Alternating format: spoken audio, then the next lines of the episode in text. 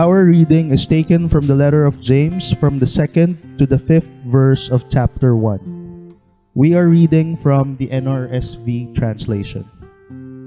My brothers and sisters, whenever you face trials of any kind, consider it nothing but joy, because you know that the testing of your faith produces endurance. And let endurance have its full effect, so that you may be mature and complete, lacking in nothing. If any of you is lacking in wisdom, ask God, who gives to all generously and ungrudgingly, and it will be given you. Listen to what the Holy Spirit is telling us today. May the words we receive inspire us, comfort us, and challenge us. Amen. And so before I start, gusto ko i-mention yung title ng preaching na sinend ni Pastor Joseph sa akin. Yung title ay Keep on Swimming, Pushing Forward, and Keep Trying. Nung sinend kasi sa akin ni Pastor yung reading natin for today, uh, which is James 1, 2 to 5. Uh, yes, 2 to 5. And nung nabasa ko yung title, sabi ko, parang ang hirap. Parang, kung sa surface level kasi natin babasahin yung reading, parang ine-echo ni James yung mga cliche slogans. Like, everything happens for a reason, what doesn't kill you makes you stronger, just be positive, everything will be okay, look on the bright side. Parang ganun yung mafe-feel mo dun sa reading. Pero, hindi tayo pumunta ng Open Table MCC today para mag-gaslight ng James. Uh, 1, 2 to 5. And ayaw ko rin i-romanticize yung suffering at magpakalat ng toxic positivity on a Sunday afternoon, di ba? So, iwan na natin sa pandemic era yung ganung mga slogans and try nating basahin yung James 1, 2 to 5 in a different light. Uh, I would like to request the reading to be displayed again. And pero before we focus on the reading, gusto kong i-mention na God wants to tell us today that your feelings are valid. So kapag stress tayo, stress talaga tayo. Kapag may problema tayong mabigat, mabigat talaga siya, kaya nafe-feel mong mabigat siya. Pag malungkot ka, malungkot ka talaga. The emotions you're experiencing are real. And huwag nating i-doubt yung mga feelings na yon. Pero bakit ganito yung reading natin? Parang sinasabi niya na dapat masaya ka kahit meron kang trials. So ano ba yung talak na yan ni James? So before ko i-defend si James dun sa mga sinabi niya sa reading, I want to share na hindi talaga 100% sure na si James yung nagsulat ng letter of James. Sa Christian tradition, pinaniniwalaan na James, na brother ni Jesus, yung writer ng letter. Pero may mga scholars na nagsasabing si James daw yung pinagkunan nung message, pero hindi talaga siya yung writer. Parang kinampay lang ng different people yung letter of James. But for this preaching, I will refer to the author as James para mas simple yung discussion natin.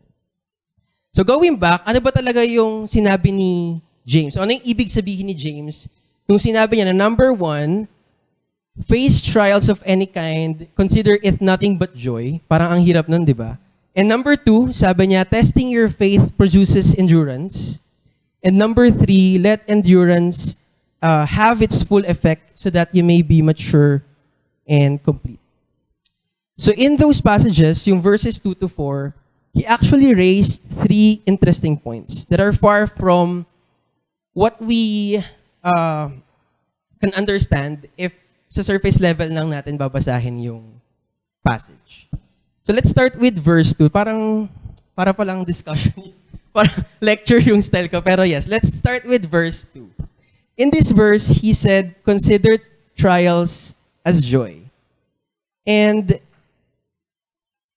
if we focus on that passage, James actually wants to distinguish joy from happiness. Madali kasi maging interchangeable yung dalawa. eh. Lalo na sa ating mga Pinoy, kapag may pa-essay writing, nag-search tayo ng synonyms. So yung, hap, yung happiness, kapag ay, paulit-ulit na yung happiness sa essay, ginagawa natin joy or kung ano pang word. Pero bawat salita kasi merong unique na meaning. And kapag lagi siyang interchangeable sa isip natin, parang nagiging isa na lang siya. But joy and happiness are different from each other. Kaya we don't want to forget that quality of language na each word has uh, a unique meaning. So ano bang ibig sabihin talaga ng joy? Para maintindihan natin, i-distinguish natin yung joy from happiness. In the 1828 version of Webster's Dictionary, so luma na siya, pero kailangan natin balikan yung uh, etymology ng word para magets natin. yung joy kasi, defined siya as the passion or emotion excited by the acquisition or expectation of good. So may ina-expect na good pag joy yung ginamit na word. But happiness, it's defined as sensations which spring from the enjoyment of good or we can also call as gratification. Yung joy, iba siya sa happiness kasi yung happiness, nakukuha mo siya sa present pleasurable or fun event. Pero yung joy, hindi siya dahil merong pleasurable na nangyayari at the moment. Ang joy, if we go back to the definition, is the manifestation of someone's faith that there's good to come. Parating pa lang. That's why in Galatians 5, 22 to 23, joy is said to be one of the fruits of the Spirit. If familiar kayo sa uh, passage na yun from Galatians. And if a person is guided by the Holy Spirit, these fruits will manifest kahit walang external circumstances. Kasi galing nga siya sa Holy Spirit eh. So, internal siya than affected by external uh, situations or scenarios.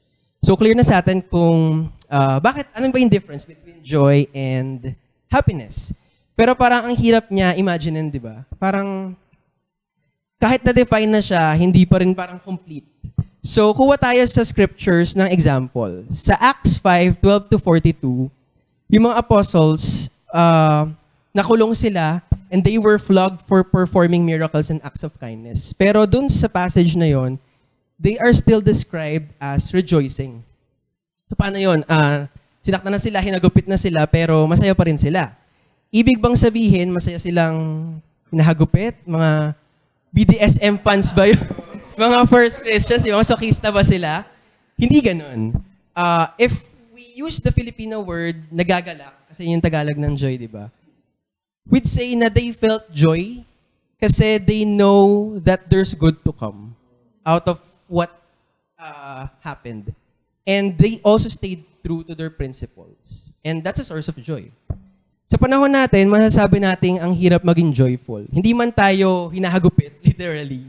Pero uh, sa mga buhay natin, marami ding source of suffering. Like, sa personal, personal lives natin, meron tayong mga sahod na kailangan pagkasyahin, merong mga conflict within the family or friend groups.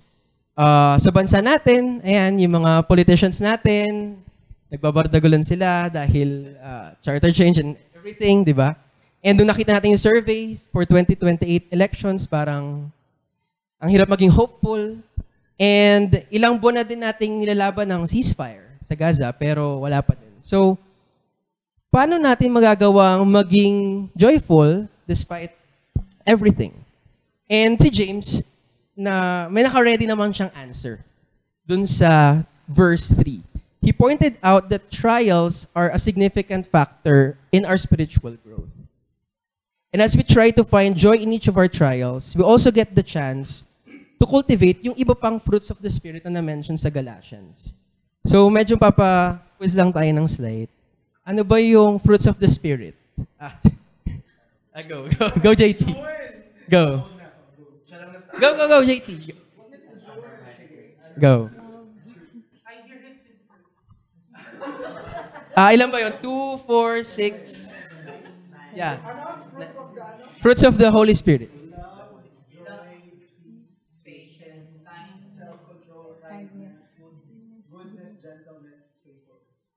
Ayan.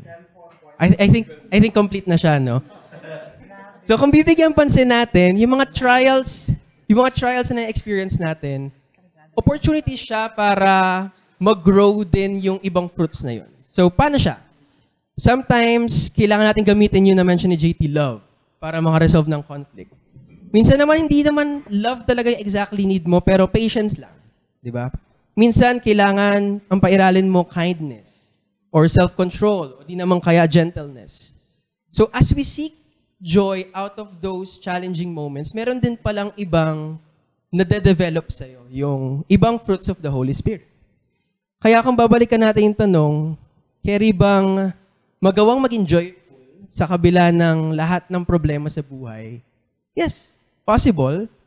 But only if we let the trials transform us. Kasi if you will resist then na ma-develop yung mga fruits of the Holy Spirit, na ma-develop during those trials, mahirapan, mahihirapan ka maging joyful. 'Di ba? At yan ang pinakapunto ng verse 3. The testing of our faith, sabi, has the potential to help us understand ourselves better, be mature, and bear the fruits of the Holy Spirit. Pero mahirap pa rin siyang imaginein. Paano ba uh, magiging possible yung magagamit mo yung mga situations na yun to let yourself grow? Doon tayo sa medyo pinaka basic or common na trial sa buhay ng mga tao, which is breakups. Yan. Di ba pag nandun ka sa moment na yon, parang di, parang di mo carry, gusto mo nang matapos lahat, gusto mo nang bumitaw, di ba? Pero pag naka-move on ka na, doon sa breakup, marirealize mo na, di ba? At pinush ka pala ng breakup na yon to grow. Kaya nga nauso yun sinasabi natin na may mga taong ginamit ka for character development. Di ba? Masakit man yon pero true siya to some extent na yung mga ganong bagay talagang pinupush ka mag-develop as a person. Sa ah, sana kasi hindi well, hindi lahat nag nag-grow. Yes. Kaya nga na-mention, di ba, na let the trials transform you. Kasi kung hindi, walang character development. And hindi lang syempre limited sa breakup yung uh, ano na yun, yung application nun. In different conflicts, devastating events, negative events, pwede rin nating magamit yung mga bagay na yun to actually grow as a person. Kahit sa friendship.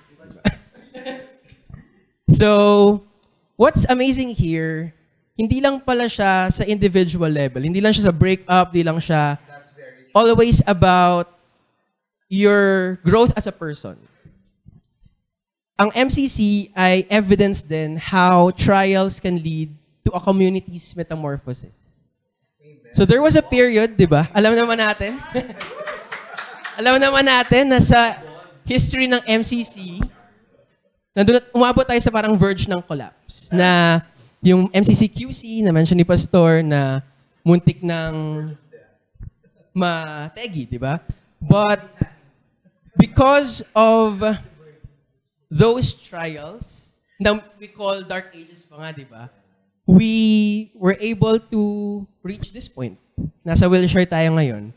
Because the legacy members persevered, and I think, eh, please confirm, di ba? They also rejoiced, even dun sa gitna ng mga struggles. Uh, and they hope that there's good to come. Nakaabot tayo sa point na. And hindi tayo makakaabot sa point na to if yung mga legacy members ay hindi ginamit yung mga learnings to actually grow in different aspects of their lives or personalities. Ano? so it it actually made the members wiser. Yun nga lang, if check natin yung history ng MCC, parang antagal, di ba? Bago umabot sa point na to. And in our personal and individual lives, parang may mga trials sa antagal-tagal din. Parang grow na, the develop na develop ko na naman, parang naabot na yung optimum, optimal level ng development mo, pero hindi pa rin siya tapos. Kaya sa verse 4, sabi ni James no, na uh, let endurance have its full effect And he also mentioned that you may be mature and complete by waiting for that particular point. Kasi he, if we paraphrase that particular verse, parang sinasabi niya na just trust the process. Merong dadaanan talaga before you reach that completion phase. Pero, hindi pa rin siya madali, di ba? Kaya sa verse 5, meron siya diyang iniwang uh, advice sa atin. He said, If any of you is lacking in wisdom, God is there to provide us that wisdom. He emphasized that we need to ask. Hindi siya bibigay ng Diyos dahil kailangan mo siya. You need to actually ask. And how does God provide wisdom? Ano ba siya? Parang pang nag-pray ka ba? Parang unsmart-smart mo na? Or parang after after ng prayer, meron na agad answers na nakalatag? Alam mo na agad yung solution sa problem? Para ba siyang Tapos pag, pag-ising mo, bubuklatin mo na doon yung answer, di ba? Hindi siya parang kay Jimmy Neutron na merong brain blast moment or yung kay Archimedes na eureka moment. Walang ganon kapag humingi tayo ng wisdom sa Diyos. Most of the time, you need to dig. Maghuhukay ka talaga. You need to actively search for wisdom. Sabi nga sa Proverbs 2 verse 4, Look for wisdom like silver Search for it like hidden treasure. E- so, even God and the writers of the Bible confirmed na you re- we, really, we really need to look for that wisdom. At dahil napakaraming source of wisdom sa earth and from God, I can only discuss two resources this afternoon. And syempre obvious na sa ating Christians kung ano yung first answer. Any guess? Bible, scriptures, di ba? But before I elaborate kung paano siya mahanap sa scriptures, I, want, I have a question for all of us. So, sino na sa atin yung nakabasa ng Bible cover to cover after nyo umalis ng previous church? Baka meron, di ba? Baka meron. Cover to cover. Or hindi cover to cover, pero nagkaroon na kayo ng chance i-reinterpret yung mga Bible stories na natutunan nyo nung bata pa kayo sa Sunday nag-try on your own na, not with the help of like MCC or anyone. Yun, sinubukan mo lang talaga on your own na i-reinterpret. Yeah. So I think kakonti pa lang sa atin. Probably because we still have this fear na hindi natin kayang maintindihan ng Bible. Na probably dahil din sa religious, religious leaders before na kinabit na sa atin yung concept na only leaders can understand the Bible, only pastors, only priests. Or baka naman iniisip natin, nandiyan naman ang MCC. Or nandiyan naman si pastor to interpret the scriptures. Or nakikinig naman akong mabuti pag Sunday service, enough na yon. Pero, carry na ba talaga yun? Enough na ba talaga na iba yung nagbabasa ng Bible for us? Iba yung nag-i-interpret ng Bible every single time? Or baka we also need to dig or to actively search for that hidden treasure na sinasabi sa Proverbs. I think it's time for us to deeply reflect and contemplate on that question. Kasi ako parang, ang dami, ang dami ko alam na stories before, pero uh, usually when Jandy and I talk, parang yung pagkakaintindi ko sa scripture na yun, galing pa rin dun sa dati kong church. Yung hanggang dun pa lang yung alam ko. So I believe each of us have the capability to reinterpret those Bible passages we've learned in the past. Pastor Joseph provided us with fundamental tools. Nilalaman niya tayo on how to uh, use queer theology or yung na-mention niya sa atin na jeepney hermeneutics, di ba? And MCC, together with Ictus, will also guide us in that journey. So, what if let's try to use the Bible passages and ilapat natin sa context natin. Sa mga pang-araw-araw na struggles natin. Let's say, ano ba yung matututunan natin sa mga Israelites nung nasa wilderness sila? Or, ano yung matututunan natin sa mga prophets from ancient Israel? What can we learn from the fall of King Solomon? Sa story ni Esther, sa story ni Daniel, sa story ni Jeremiah, sa mga miracles si Jesus. Natandaan pa ba natin yung mga miracles si Jesus? Kasi ako hindi ko memorize lahat, di ba? But, what if we can get wisdom from those stories na familiar tayo sa plot, Pero dun sa wisdom na makukuha natin from those stories, hindi pa natin fully nag-grasp. So if we approach the Bible in a new light, an- baka ang dami pa nating matututunan. And to end this preaching, I want you to look to your left. Left. Then, right? So ano napansin niyo when you look from your left? Willful creatures. Meron ba kayo na-detect na source of wisdom when you look from Ayan. Ang cheesy man nung sasabihin ko, but we have each other. Diba? This community itself is a source of wisdom. God reveals wisdom, reveals His wisdom, her wisdom through community. With our diverse backgrounds, beliefs, perspectives, ang dami nating mahuhukay. So, hindi laging Bible yung answer. Each of us, pwede nating paghukayan ng, mga, ng wisdom.